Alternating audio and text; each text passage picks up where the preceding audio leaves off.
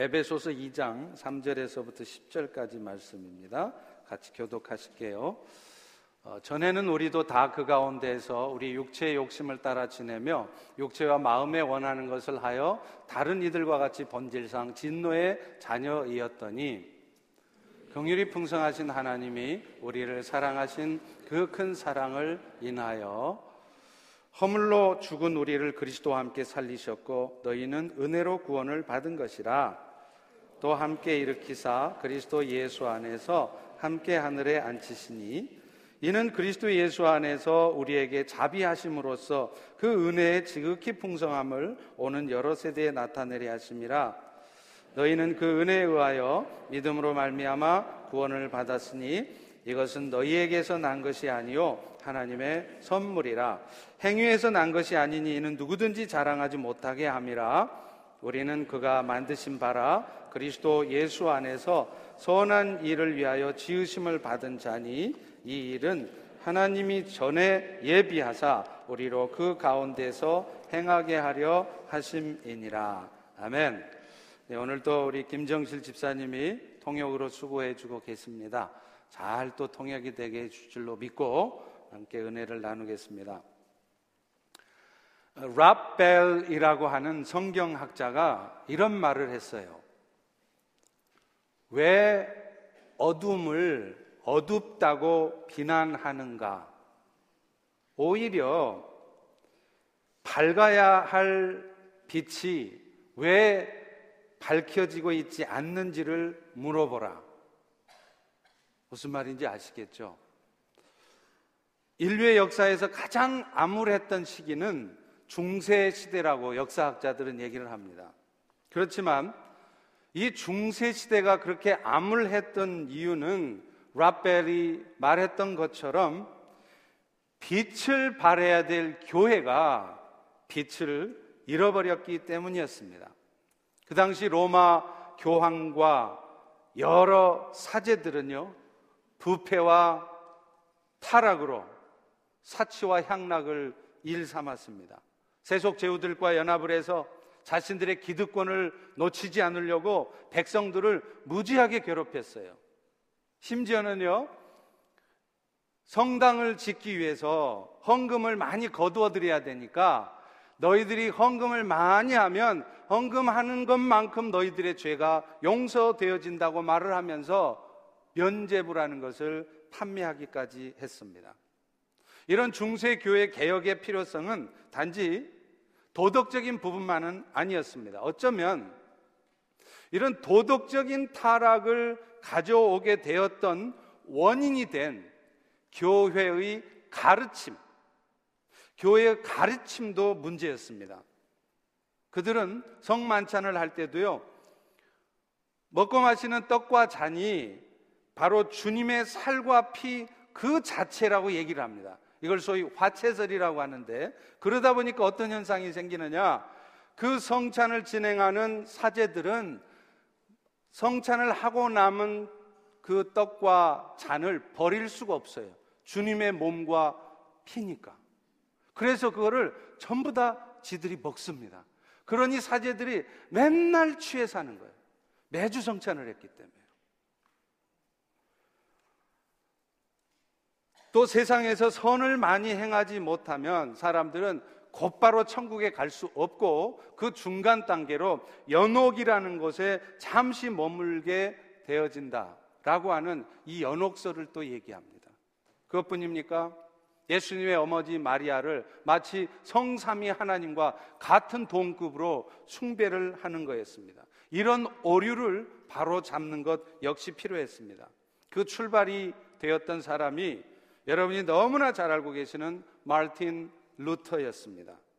그는 지금으로부터 정확히 500년 전, 그러니까 1517년 10월 31일 위텐베르크의 성당의 문에다가 95개조의 반박문을 써서 붙였어요. 그 내용이 뭐냐면, 교황이 이 세상에서 그리스도를, 예수님을 대신하는 자라는 말이 도대체 성경 어디에 있냐는 거예요. 사제들, 그러니까 요즘 말로 하면 신부들이 사람들의 죄를 용서할 수 있는 권한을 갖고 있다라고 말하는 것이 도대체 성경 어디 있느냐? 그렇게 물었습니다. 그리고 무엇보다도 오늘 우리가 얻는 이 구원은 이 땅에서 우리가 열심히 선한 삶을 살 때 얻어지는 것이 아니라 전적으로 하나님의 아들 예수 그리스도를 믿는 믿음으로만 이루어진다는 것을 성경에 근거해서 말을 했던 것입니다. 마르틴 루터는요, 이런 주장 때문에 교회를 파괴하는 반란자라는 그런 오명을 썼고요, 그 루터 앞서서 이미 개혁을 외치고 있다가 죽었던 많은 종교 개혁자들처럼 생명의 위협까지 받기도 했었습니다. 그러나 그가 생명의 위협을 무릅쓰고 시작한 이 종교 개혁이 마침내 여러분이 지금 다니고 계시는 오늘날의 교회 개신교를 낳은 것이었습니다. 여러분, 개신교라는 말이 원래 무슨 뜻인 줄 아세요? 많은 성도들이 교회를 다니면서 개신교라는 말이 무슨 말인지는 몰라요. 그 개신교라는 말이 원래 개혁교회란 말입니다. Reformed Church라는 거예요. 중세 로마 카톨릭의 그런 부패한 상태로부터 새로워진 교회, Reformed Church, 이것이 바로 개신교입니다. 마르틴 루터를 통해서 시작된 종교개혁이 오늘날의 이 교회를 이룬 것입니다. 오늘날 이 개신교를 탄생시킨 마르틴 루터가 종교개혁을 일으킨 지 500년이 되는 이쯤, 오늘 우리는 당시에 그 타락한 교회를 어떻게 종교개혁자들이 새롭게 하기 위해서 애를 썼는지 함께 살펴보려고 합니다. 이것은요, 어쩌면 아마도 제2의 종교개혁이 필요할 만큼 영적으로 점점 무기력해져가고 영적으로 점점 세속화되어져가고 있는 오늘 이 시대의 교회들, 미국 교회들, 또 우리 한인 교회들이 다시 들어야 될 메시지일 것이라고 저는 생각합니다. 종교개혁의 모토가 되었던 말은 세 가지였습니다. 우리 다 같이 한번 따라서 해보겠습니다. Sola Fide, 오직 믿음으로만 구원한다는 거예요. 또 Sola Scriptura, 우리의 신앙의 근거는 어떤 신비한 체험이나 그런 게 아니라 사실은 기록되어진 하나님의 말씀이라는 거예요. 그리고 마지막으로 Sola Gratia, 우리의 구원은 오직 하나님의 은혜로 주어지는 것이라는 것이죠. 오늘은 그 중에서 가장 핵심이 되는 이 Sola Gratia라는 말씀에 대해서 살펴보려고 합니다. 사실 오늘날 우리 기독교가요, 세상의 종교와 다른 점은 우리가 누리고 있는 이 구원이 하늘로부터 내려오는 은총으로 말미암는 것이라는 겁니다. 다른 세상의 종교들, 예를 들면 불교에서도요, 인간의 구원을 말을 해요. 여러분이 알고 있다시피 열반, 영어로 하면 니르바나라고 그러죠. 그 열반의 세계에 들어가는 것이죠. 그런데 불교에서는요, 사람들이, 중생들이 그 열반의 세계, 영원한 극락, 영생 극락의 세계로 들어가려면 열심히 수행을 하고 고행을 해야 된다는 거예요. 인간의 내면에 존재하는 어쩔 수 없는 그 갈망, 그 집착이 없어질 때 비로소 니르바나의 세계에 도달하는데, 그러려면 죽으라고 고행하고 죽으라고 수행을 해야 된다는 것이죠. 여러분, 얼뜻 들으면은요, 이 불교의 교리가 우리 기독교의 교리보다 훨씬 설득력이 있어 보여요. 그렇지, 그 영원한 생명의 삶을 그냥 그냥 노력도 없이 거저 얻는다고? 그건 말이 안 돼. 불교처럼 뭔가 열심히 인생들이 노력해야 얻어지는 것이 맞지, 이렇게 생각한다는 거예요. 그런데 여러분, 불교계에서 가장 추앙받던 성철 스님이 18년 동안을 고행을 하고 수행을 했지만 결국 자신 안에 있는 이 갈망과 어쩔 수 없는 집착을 없앨 수 없다는 것을 깨달았습니다. 그래서 그가 죽기 직전에 남긴 말이 무슨 말인지 아십니까? 내가 수많은 사람들을 잘못 가르쳐서 지옥으로 이끌다가 죽노라, 이렇게 말을 했습니다. 결국 인간은 어떤 노력으로도 죄 없는 완전한 삶을 살아갈 수는 없다는 것을 깨달은 것이죠. 하나님께서는요, 이런 인생들을 불쌍히 여겨주셨습니다. 그래서 인간 스스로의 힘으로는 도저히 해결할 수 없는 죄의 문제를 대신 해결해 주셨어요. 그게 바로 아들 예수 그리스도를 이 땅에 보내주시고, 그 예수님께서 우리 사람들이 지은 죄에 대한 모든 대가를 대신 치르도록 십자가에 죽게 하신 것이었습니다. 그래서 그 예수님을 마음으로 영접하고 받아들이는 사람들은 그가 과거에 어떤 죄를 지었던, 어떤 악한 자든 상관없이 그 죄가 용서되어지고 잃어버렸던 영원한 생명을 다시 찾게 하신 거라는 겁니다. 여러분, 이것이 바로 여러분이 너무나도 많이 알고 있고 너무나도 많이 전했던 말씀, 요한복음 3장 16절의 말씀 아닙니까? 하나님이 세상을 이처럼 사랑하사 독생자를 주셨으니 이는 저를 믿는 자마다 멸망치 않고 영생을 얻게 하려 함이라. 할렐루야. 그런데 이 말씀을 들어도 이 자리에 앉아 계신 여러분 중에도 어느 누군가는 속으로 그렇게 생각할지 모르겠어요. 그게 말이 돼? 뭐 예수를 받아들인다고? 예수가 십자가에 죽었다는 걸 인정한다고 해서 내 죄가 용서된다고? 말도 안 되는 소리 하지 마. 구원의 은혜를 못 받은 사람들은 이 말이 이해가 안 가요. 그런데요, 이 말도 안 되는 이 말씀이 구원의 은혜를 입은 사람들, 그래서 정말 영원한 생명을 얻은 사람들은 받아들여지는 것입니다. 여러분, 이 말도 안 되는 이 이야기가 마음으로 받아들여지고 믿어지는 것, 이것이 기적이고 이것이 은혜인 것입니다. 오늘 우리가 같이 나눠보려고 하는 이 본문의 말씀도 사실은 그 말씀을 하고 있어요. 우리 다 같이 4절, 5절을 다시 한번 읽습니다. 시작. 긍휼이 풍성하신 하나님이 우리를 사랑하신 그 큰 사랑을 인하여 허물로 죽은 우리를 그리스도와 함께 살리셨고 너희는 은혜로 구원을 얻은 것이라. 여러분, 성경에 보면요, 가끔 괄호가 쳐져 있는 본문이 나오는 것을 보실 수 있어요. 그게 뭐냐면 이런 본문들은 어떤 사본에는 나오지만 또 어떤 사본에는 잘 나오지 않는 말씀입니다.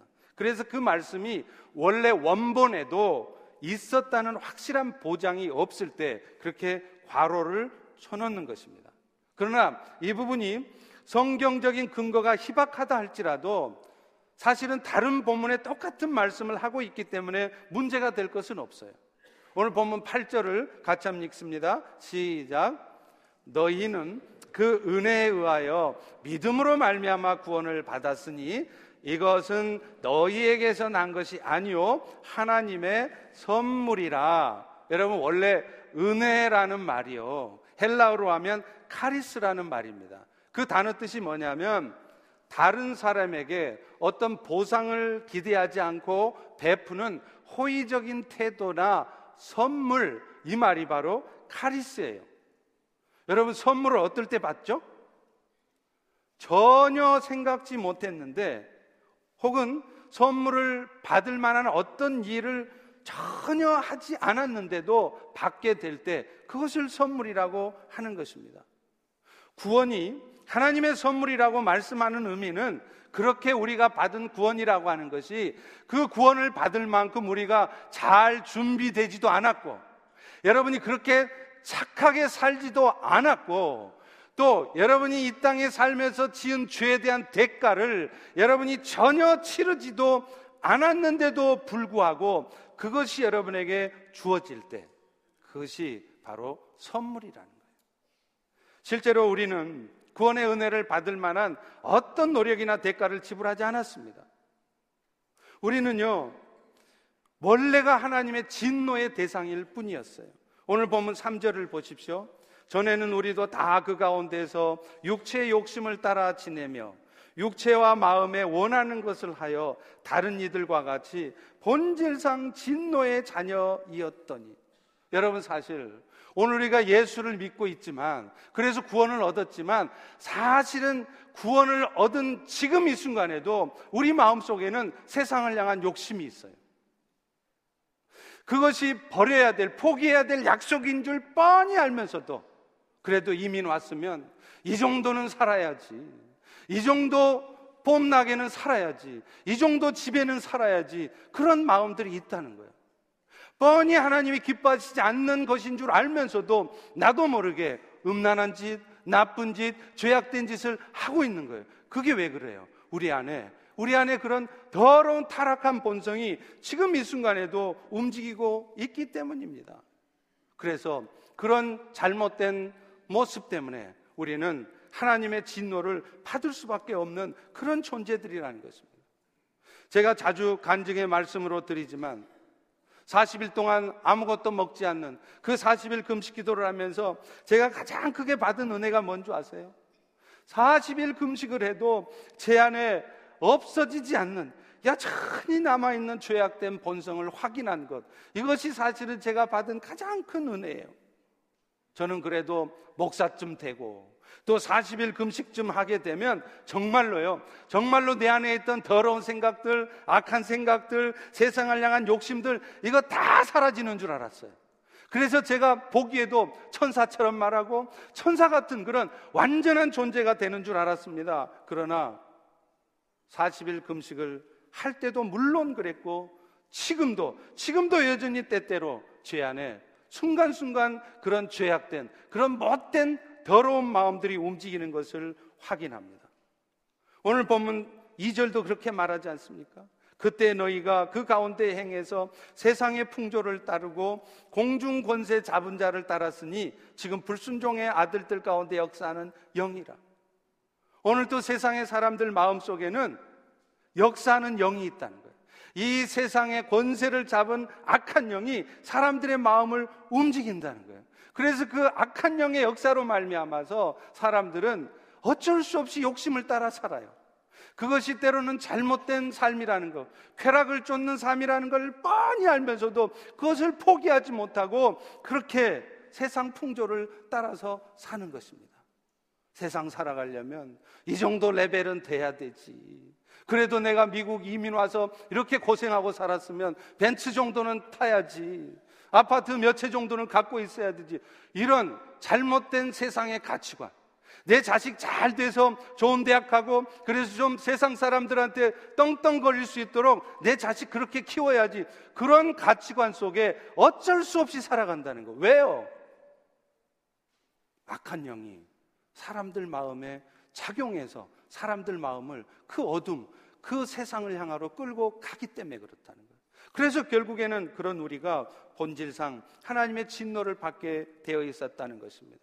오늘 우리가 구원을 얻는다는 것은 이런 형편에 있던 우리들이 우리 스스로의 힘으로는 그런 죄악된 마음을 결코 이겨낼 수 없어서 그 영원한 멸망과 그 고통에서 살 수밖에 없는 우리들이 그리스도의 은혜로 그 하나님의 진노에서 벗어나게 된다는 것을 의미하는 것입니다. 하나님께서 우리를 구원하신 것이 은혜가 되도록 하기 위해서 하나님이 쓰신 방법은 뭐냐? 바로 예수 그리스도를 믿는 믿음으로 구원을 얻게 하신 것이에요. 그렇기 때문에 오늘 우리 모두가 지금 받은 구원의 그 은혜를 가장 잘 설명하는 것이 뭐냐? 우리가 받은 구원의 특성을 가장 잘 설명하는 것은 믿음으로 구원도 아니고 예수로 구원도 아니고 바로 은혜로 구원이란 말이에요. 하나님께서는 우리 모두가 받은 이 구원이 은혜가 되게 하려고, 사람의 노력으로 된 것이 아니라 하나님께서 일방적으로 여러분에게 부어주신 은혜로 주어진 것이 되게 하시려고 뭘 하셨느냐? 아들 예수 그리스도를 십자가에 죽게 하셨고 그 예수께서 여러분의 치렀던 모든 죄의 대가를 다 치르게 하시고, 그리고 그 사실을 믿음으로 받아들일 때 우리의 죄의 문제가 해결되게 하신 것입니다. 그런데 중세시대에는 이렇게 오직 믿음으로만 구원을 얻는다는 이 성경의 말씀에다가 사람의 생각을 더 플러스 시켰어요. 그래서 심지어는 헌금통에 쨍그랑하고 동전 떨어지는 소리가 날 때 죄가 용서되어진다고까지 말을 하게 되는 것입니다. 또 사람들이 세상에 살 때 선행을 많이 못하면 죽어서도 천국에 곧바로 못 들어가고 연옥에 갇혀 있다는 거예요.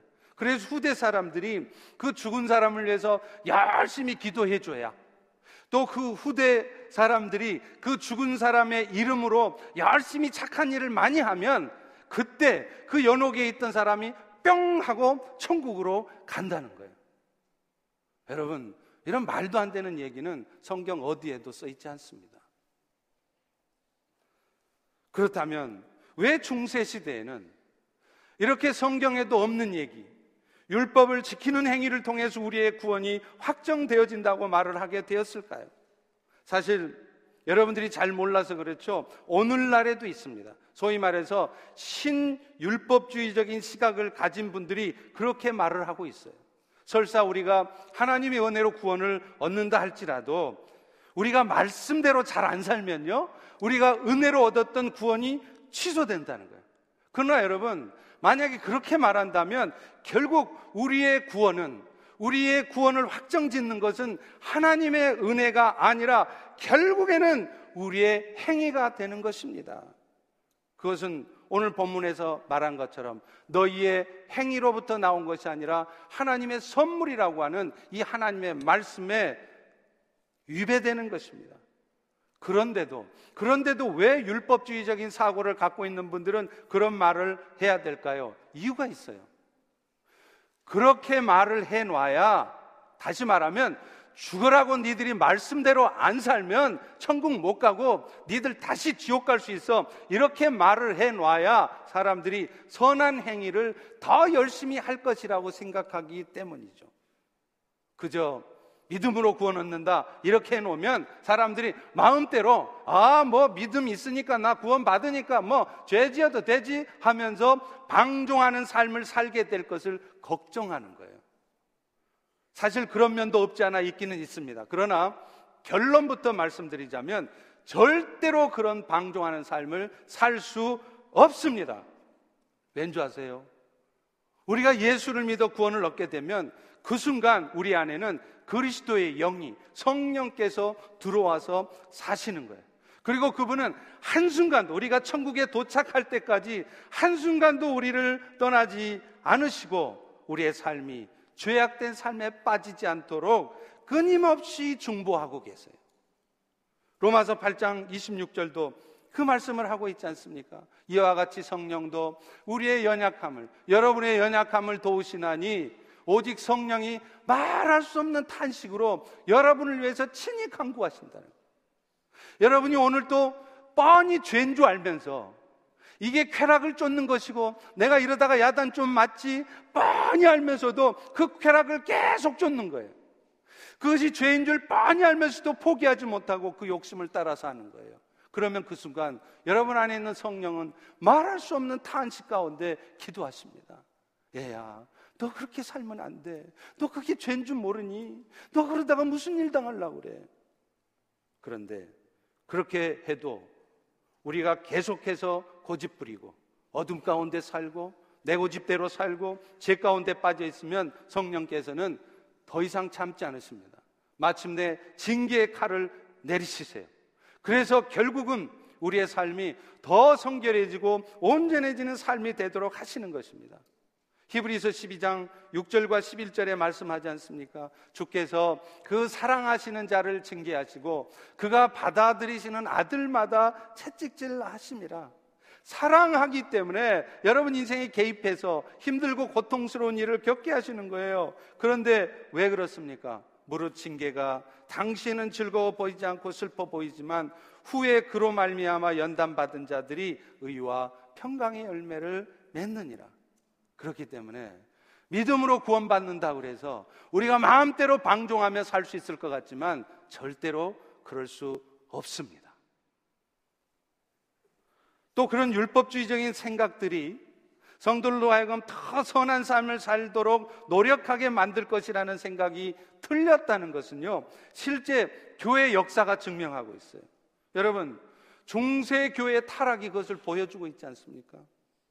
중세교회가 선한 삶을 살아야 비로소 우리의 구원이 확정된다는 것을 강조했다면, 여러분, 중세교회는 기독교의 역사에서 가장 거룩하고 가장 온전한 교회가 되었어야 마땅합니다. 그러나 실제는 완전히 반대였어요. 기독교 역사에서 가장 타락한 교회가 중세교회였습니다. 이것은 뭘 의미합니까?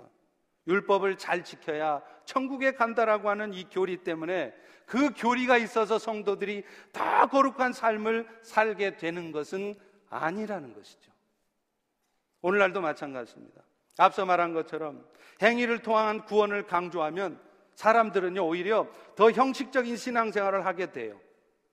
속으로는 별로 하고 싶지도 않으면서 억지로 선행을 하잖아요. 오늘 여러분도 그러잖아요. 중직자니까 사람들이 보는 눈이 있으니까 별로 마음에 기쁘지도 않고 내키지도 않으면서 막 억지로 해요. 여러분, 그 억지로 하는 선한 삶이 얼마나 가겠어요? 금방 지칩니다. 그리고 그거 하다가 시험 들게 돼 있어요. 반드시 시험 듭니다. 자기만 어두워지고 힘들 뿐만 아니라 남도 더 힘들게 만들어요. 함부로 판단하고 함부로 정죄하고. 그 왜 그래요? 자기도 모르게 기쁨 가운데 섬기는 것이 아니라 형식을 중요하게 여기고 사람들의 평가나 눈을 의식하게 되기 때문에 그렇습니다. 결국 신앙생활은 기쁨과 감사의 신앙생활이 아니에요. 억지로 부담스럽게 힘들게 신앙생활하다 결국에는요 더 죄악된 삶을 살게 될 수도 있다는 거예요. 그런데 복음은 그 반대입니다.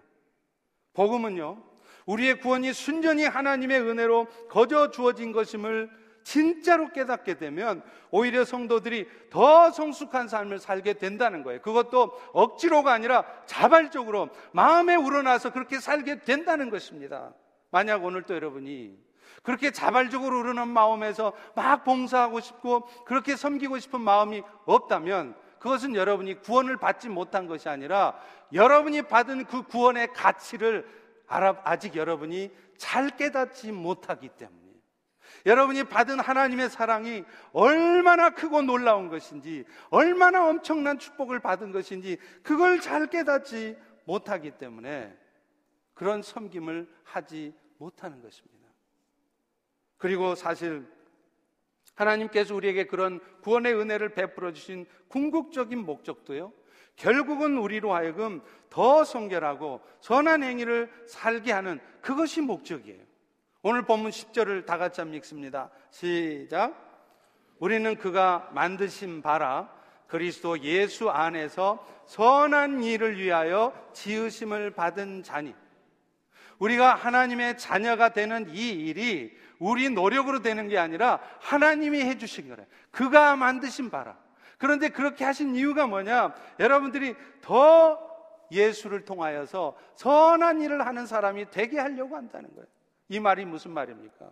선한 행위가 구원의 조건이 아니라 선한 행위가 있어야 여러분이 구원받는 게 아니라 선한 행위는 구원의 목적이라는 거예요. 여러분이 여전히 연약한 모습으로 살아가도 하나님께서는 먼저 여러분을 사랑하셔서 구원의 은혜를 베푸셔서 그 은혜에 감동하고 그 사랑의 가치를 깨닫게 될 때 자발적으로 일어나서 선한 삶을 살도록 하는 것, 그것이 바로 여러분에게 구원의 은혜를 주신 목적이라는 것입니다. 여러분, 자녀를 키워본 사람들은 그걸 알 수 있어요. 어렸을 적에 말썽 부리고 말 안 듣는 자식들 보면 어떤 마음이 드십니까? 우리 어르신들 말로 호적에서 그냥 팍 파버리고 싶죠? 근데 아무리 여러분 자식들이 말 안 듣는다고 호적에서 팔 수 있어요? 절대로 안 됩니다. 우리가 하나님의 자녀가 된 이상 우리가 아무리 말썽 부리고 여러분이 아무리 못된 삶을 살아도 그런다고 해서 하나님께서 여러분에게 주셨던 구원의 은혜를 취소하지 않습니다. 그런데 부모된 입장에서 마음이 어떻죠? 마음 상하잖아요. 막 힘들잖아요. 하나님도 그러신 거예요. 그런데 그렇게 속썩이던 놈이 나중에 지가 결혼을 해봐. 지 배로 애 10달 동안, 9달이라며요. 저는 맨날 10달이라고 그래요. 9달 동안 담고 있다가 그냥 난로를 안고 사는 것처럼 그렇게 살다가 그냥 하루 종일 아프고 막 배앓이하고 그렇게 고통하다 얘 나봐요. 잠아 죽겠는데 칭얼대는 애기 기저귀 갈아주고 잼맥여주고 그렇게 살아봐요. 그때 부모 심정하는 거예요. 그러면 그 말 안 듣던 놈이 어느 날 갑자기 변합니다.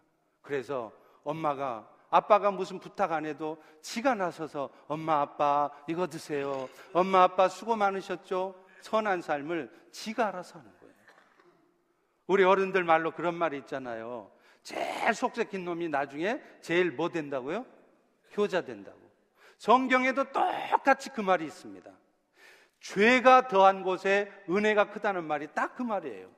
나쁜 짓 하고 마약하고 드락하고 하여튼 개망나니 같이 살다가 구원의 은혜를 입은 놈, 그런 놈들이 인생이 확 바뀌는 거예요. 그런데 나름대로 착하게 살았어, 웬만큼 선하게 살았어. 그런 사람들은요, 구원의 은혜가 임해도 변하질 않아요. 그냥 미적지근 그저 그런 듯이 이렇게 살아요. 왜 그래요? 그 구원의 은혜의 가치를 모르니까 그래요. 지가 얼마나 죄인인지를 모르니까 그래요. 그런데 주락하고 심지어는 사람을 죽여본 놈은 내가 얼마나 죄인인 줄 알아요. 이 죄인인 내가 하나님의 은혜로 구원을 받았다는 걸 생각하면 포기 못할 거 없습니다. 섬기게 돼 있는 것이에요. 여러분, 이것이 바로 복음의 능력이라는 것입니다. 하나님의 자녀가 된 자도 마찬가지죠. 왜 여러분 우리가 아버지 하나님의 뜻을 따라 살려 하지 않을까요? 여러분 마음속에 지금 왜 여러분은 지금 욕심을 포기하지 않고 세상을 향한 욕심을 그대로 갖고 지금 사십니까? 이유가 뭔지 아세요? 하나님 아버지의 사랑을 깨닫지 못하기 때문에 그래요. 여러분이 받은 구원의 은혜의 가치가 얼마나 엄청난 것인지를 정말로 깨닫는다면 절대로 그렇게 살 수 없습니다. 내가 받은 은혜가 어떤 것인데 이런 나에게 구원의 은혜를 주신 그 하나님의 은혜를 생각하면 내가 이 돈 아깝게 생각해, 내 생명이라도 드려야 되지, 이렇게 되게 돼 있어요. 그런 의미에서 복음은 반복적으로 선포되어져야 돼요. 사도 바울도 로마서 1장 15절에 말합니다. 그러므로 나는 할 수 있는 대로 로마에 있는 너희에게도 복음 전하기를 원하노라. 로마에 있는 너희라는 게 뭐예요? 로마 교인들이에요. 이미 예수 그리스도의 복음, 예수님 십자가에 죽으셨고 그 예수를 믿으면 구원 얻는다는 거 다 알고 있는 사람들이에요. 그 사람들에게 바울이 다시 복음 전하기를 원한다는 거예요. 왜 그래요? 그 복음은 계속적으로 반복적으로 들려줘야 내가 받은 사랑과 그 은혜의 가치를 알기 때문입니다. 잠시 잊어먹었다가도 아니지, 나를 구원해 주신 은혜가 어떤 은혜인데, 그 은혜를 깨달을 때 비로소 누가 뭐라고 시키지 않아도 강제로 장로님, 권사님, 중직자니까 이렇게 하십시오, 그런 말 안 해도 알아서 하는 거예요. 그런 의미에서 여러분은 은혜의 자리를 사모하십시오. 자꾸 말씀을 통해서 은혜를 받아야, 그래야 내가 받은 은혜의 가치를 알아요. 그래야 그리스도의 사랑을 깨닫고 섬기게 돼 있습니다. 여러분, 강단에서 막 목사님들이 막 불의 사자가 돼가지고 막 사자상을 해가지고 당신들 말이야 그따위로 살아서 구원이 있을 줄 알아? 똑바로 안 살아? 이렇게 기도를 게을리하는 거야. 왜 그따위로 사는 거야? 여러분, 그렇게 소리 지른다고 성도들이 변합니까? 저의 사역의 경험을 봐도 그런다고 변하지 않더라고요. 마치 어미가 말 안 듣는 자식, 말 안 듣는 자식, 말 잘 못 알아듣는 자식을 그냥 조곤조곤 입에다 해서 입에 넣어주는 것처럼 어미의 심정으로 밥을 먹여줄 때, 그럴 때 그 밥의 능력으로 변화되어지고 스스로 일어서서 순종의 삶을 사는 것입니다. 그런 의미에서 사랑하는 성도 여러분, 하나님의 은혜를 깨닫을 수 있도록, 그리스도의 사랑을 느낄 수 있도록 말씀 듣는 일을 사모하십시오. 그러면 여러분이 저절로 여러분의 삶이 변화되게 돼 있고 저절로 주의 뜻을 살고자 결단하게 되는 것입니다. 그런데 마지막으로요, 이 주의 뜻을 따라 살고자 할 때 한 가지 알아서야 될 일이 있습니다. 주를 따르는 삶이 결코 쉽지 않다는 거예요. 디모데후서 3장 12, 13절에도 이렇게 말합니다. 무릇 그리스도 예수 안에서 경건하게 살고자 하는 자는 뭘 받는다고요? 축복을 받으리라? 잘 되리라? 박해를 받으리라. 왜요? 악한 사람들과 속이는 자들이 더욱 악하여져서 속이기 때문이라는 것입니다. 디모데후서 2장 3절에도 말합니다. 너는 그리스도 예수의 좋은 군사로 나와 함께 고난을 받으라. 바꿔 말하면, 오늘 성도 여러분들이 정말 그리스도의 좋은 군사로 살려고 하면 반드시 여러분 인생에 고난이 있게 돼 있습니다. 왜 그럴까요? 사탄이 결코 가만히 있지 않기 때문입니다. 늘 말씀드리지만 은혜의 자리는 누가 제일 먼저 알아본다고요? 귀신들이. 귀신같이 알아봐요. 그래가지고 은혜 역사가 나타나려고 그러면 성도가 이제 막 게으른 신앙생활 하다가 내가 이번 주부터 주일 예배 안 빠뜨리고 내가 결단하고 가지, 딱 갈라 그러면 교통사고 나요. 교회에 왔더니 믿음이 잠시 출장 나간 사람이 막 입을 이렇게 해가지고 마음에 막 깊은 상처받는 말을 듣게 만들어. 그렇게 해서 뭐 하자는 거냐? 그 은혜의 자리를 못 가게 만드는 거예요. 사탄의 역사예요. 그 사탄의 역사에 속아 넘어가시면 안 돼요. 근데 우리는 그걸 분별을 잘 못한다는 거예요. 무슨 말이겠습니까? 여러분이 오늘도 신앙생활 하는데 여러분 인생에 별로 고난이 없어요? 모든 게 다 잘 되세요? 좋아하지 마세요. 그거 결코 좋아할 일 아닙니다. 그 말은 무슨 말이냐면, 바꿔 말하면 내가 그리스도의 좋은 군사로 살지 않고 있다는 뜻일 수 있어요. 왜요? 그리스도의 좋은 군사로 살고 있지 않으면 사탄이 건드릴 필요가 없어. 잔챙이들은 안 건드려. 가만 놔줘도 지가 엎어지는데 뭐. 지가 막 알아서 시험 들고, 할렐루야? 지가 막 알아서 시험 들어. 뭐 막 복잡하게 전략 안 꾸며도 지가 알아서 그냥 조그만 말 한마디에 시험 탁 들어가지고 엎어져 있고 자빠져 있는 거예요. 그런 사람을 왜 사탄이 건드려요? 공격 대상이 아니에요. 그런데 막 믿음으로 막 설라고 막 흔들림 없이 갈라 그러면 사탄이 집중적으로 공격합니다. 그러니까 경건하게 살고자 하면 박해가 있다는 말이 그 말이에요. 예수님도 누가복음 10장 38절에 이렇게 말합니다. 자기 십자가를 지고 나를 따르지 않는 자는 내게 합당하지 않다. 예수님을 따르는 삶에는 반드시 지어야 될 십자가가 있다는 거예요. 여러분 중에는 어떤 분은 평생 온전하지 못한 자녀 때문에 평생 십자가를 지고 가셔야 될 분도 있습니다. 여러분 중에 어떤 분은 불치의 병으로 평생 육신의 연약함을 안고 살아야 될 분도 있어요. 다 십자가가 있습니다. 나만 있는 거 아니에요. 그런데 그 십자가가 지기 힘들다고, 두렵다고 피하고 있으면 그게 예수님을 따르는 자의 삶이 아니라는 것이죠. 주님을 따르다 보면 부모님을 포기해야 될 때도 있어요. 자식을 희생해야 될 때도 있습니다. 제가 1999년 처음 중국에 갔을 때 40일 금식 기도를 했을 때요, 하나님이 저한테 물으시더라고요. 내가 너를 위해서 나의 아들까지 아끼지 않았는데 너는 나를 위해서 네 목숨을 내어줄 수 있겠니? 그때 저의 대답은 베드로와 같았습니다. 주여, 주께서 저를 죽음으로 이끄신다 한들 그 길을 따를 것입니다. 실제로 저는요, 지금도 그런 마음의 준비를 하고 삽니다. 물론 저 역시 육신의 연약함을 갖고 있기 때문에 막상 그런 죽음의 위기가 닥쳐오면 베드로처럼 도망칠지 모르겠습니다. 그러나 적어도 지금의 마음가짐은 그렇습니다. 주님이 원하시면 기꺼이 망설이지 않고 내 생명까지 드리겠습니다. 그런데 하나님이 또 부르시는 거예요. 그렇다면 네 아들의 생명도 나에게 맡길 수 있겠니? 솔직히 그 질문에는 제가 대답을 못하겠더라고요. 자신이 없었습니다. 내 생명이야 내 거니까 내 마음대로 드려도 되지만 내 자식의 생명까지 하나님께서 달라고 그러시면 내가 그것을 아멘, 오케이 할 수 있겠는가? 못하겠더라고요. 그 대답을 못했습니다.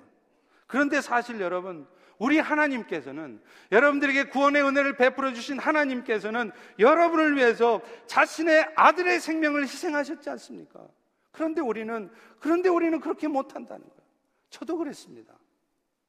그러다 한국에 나와서 목회를 할 때 두 번째 40일 금식 기도를 했습니다. 2012년이었습니다. 그때 제 나이가 이미 50이 되었을 때예요. 그런데 그때 감사하게도 하나님은 저에게 세 번째 아이를 늦둥이로 주셨어요. 사실은 제가 처음 40일 금식 기도를 시작할 때도 시작한 날 하나님께서 둘째 아이가 임신되었다는 것을 알려주셨어요. 그래서 금식 기도하는 저를 하나님이 축하해 주시는 것으로 선물로 받았습니다. 그런데 이번에도 또 선물로 주시는구나 감사했습니다. 그런데 하나님께서는요, 제가 첫 번째 금식할 때 물으셨던 그 대답하기 곤란한 질문을 다시 하시는 거예요. 내가 너를 위해서 내 아들을 희생했는데 이제 너는 네 아들의 생명까지 나를 위해서 희생할 수 있겠니?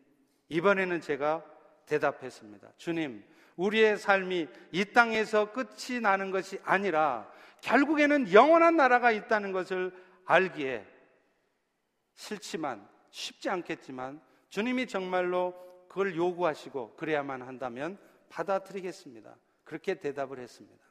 그리고 40일 금식기도가 끝나고 아내 출산일이 다가오자 이상한 일이 생겼어요. 태중에 7개월 될 때까지 아무 이상이 없던 아이가 갑자기 움직임이 느려졌다는 거예요. 그래서 큰 병원을 가보라는 겁니다. 그래서 서울 아산병원에 갔습니다. 검사 결과는 아이가 뇌수종이라는 거예요.